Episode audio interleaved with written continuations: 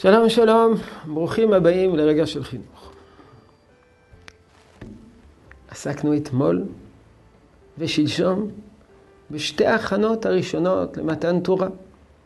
הראשונה, בריאות הגוף, שישוב זיוון של בניי לקחת לשם קבלת התורה.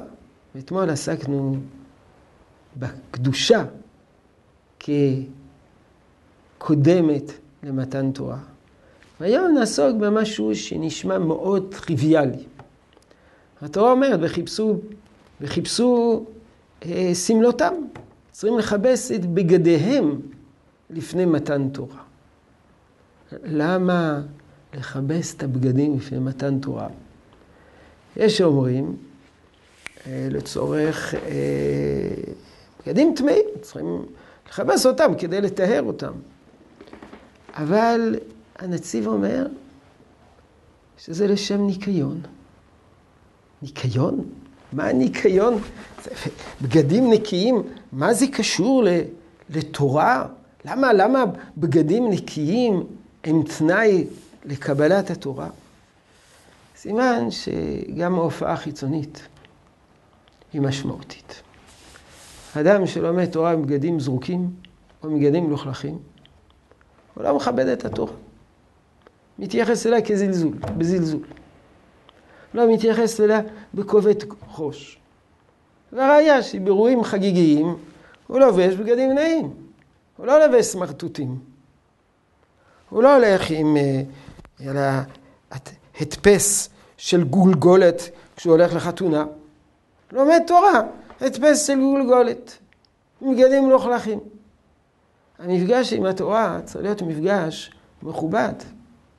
וההופעה החיצונית היא, היא נצרכת לשם כך. הרמב"ם כותב בספר מורה נבוכים, דבר מעניין.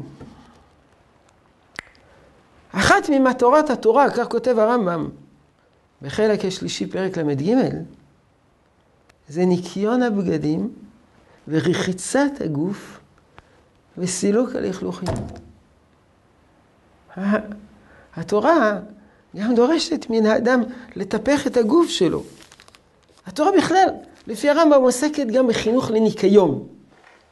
אבל כשהתורה מצווה לפני מתן תורה וחיפשו בגלות סמלותם, זה לא מדובר כאן בחינוך לניקיון הכללי שאותו הרמב"ם דורש, אלא זה תנאי לקבלת התורה. שאדם צריך להיות לו גוף נקי כל הזמן, זה אומרים גדולי ישראל.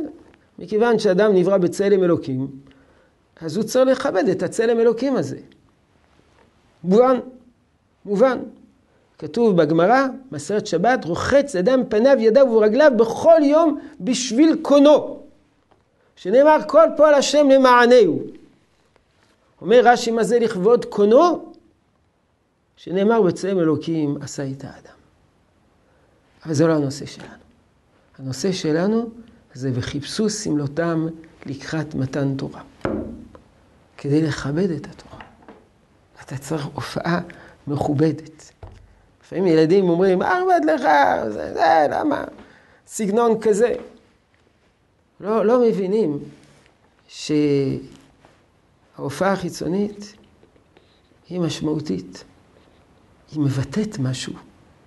והראיה שמבטאת משהו, שכל אחד ואחד בוחר בזה לבוש מסוים כדי להיראות. אז כשאתה נראה בפני התורה, אתה נדרש לניקיון. יהי רצון שתשרה ברכה בעבודתנו החינוכית. שלום שלום.